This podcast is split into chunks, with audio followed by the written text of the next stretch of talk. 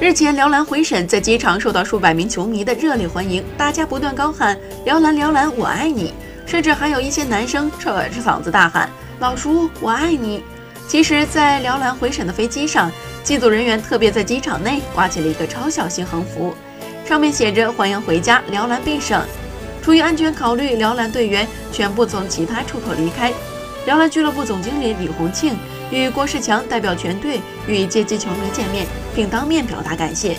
尽管保密工作做得到位，但依然有不少球迷发现了辽篮乘坐的大巴车，大家蜂拥而上，欢迎球队回家。